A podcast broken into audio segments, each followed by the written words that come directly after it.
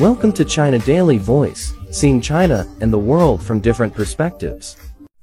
Japanese protesters are continuing to urge the government to halt the release of nuclear-contaminated water from the Fukushima Daiichi nuclear power plant into the ocean, which began on Thursday. Citizens groups held a protest rally near the Prime Minister's office in Tokyo again on Friday, strongly opposing the government's go-ahead for the Tokyo Electric Power Company to begin releasing contaminated water from the wrecked Fukushima nuclear plant into the ocean.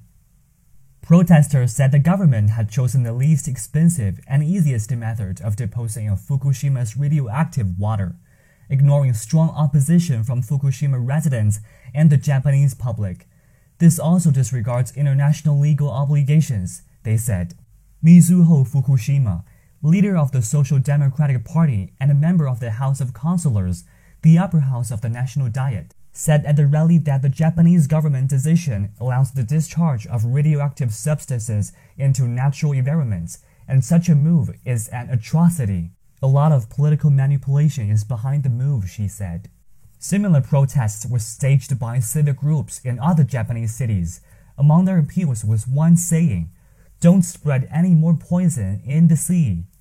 Hirofumi Kakube, Secretary-General of the Iwate Prefectural Association for a Peaceful, Democratic and Progressive Japan, emphasized that the release of contaminated water is a unilateral breach of promises made to fishers and the public, and constitutes a reckless act that undermines democracy.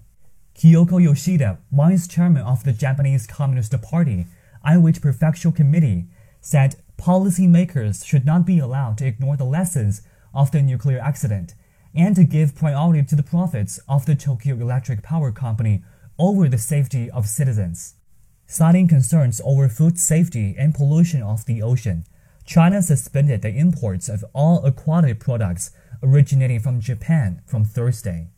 Mommy Maria, a teacher of children with intellectual disabilities, said, "When it comes to potential dangers like this, there is no such thing as being too cautious. So, if people from other countries say they don't want to import Japanese seafood products, that's understandable. It's only natural for other countries to give priority to the health and safety of their own people."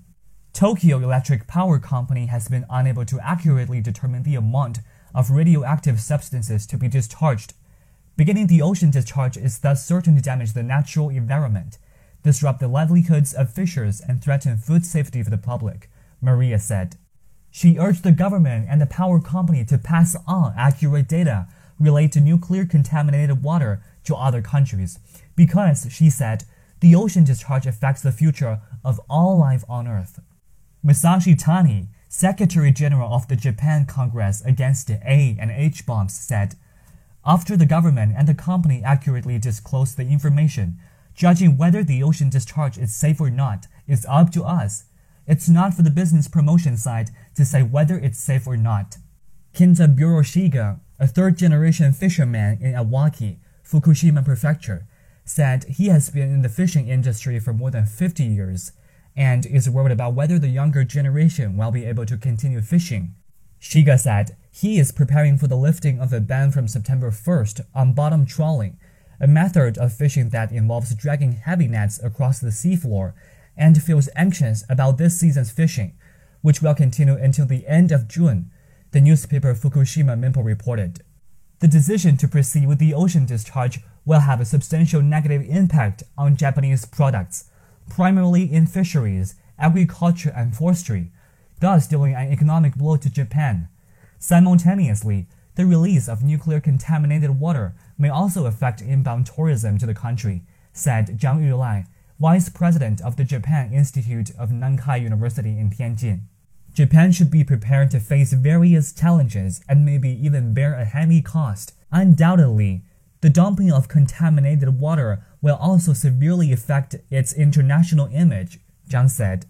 Li Guoyu, a visiting research fellow with the Institute of Japanese and Korean Studies at Sichuan Normal University in Chengdu, said, "As a researcher of Japanese issues, what concerns me the most is the risk of the Japanese government's categorization of all questioning of the ocean discharge as politically unfriendly toward Japan.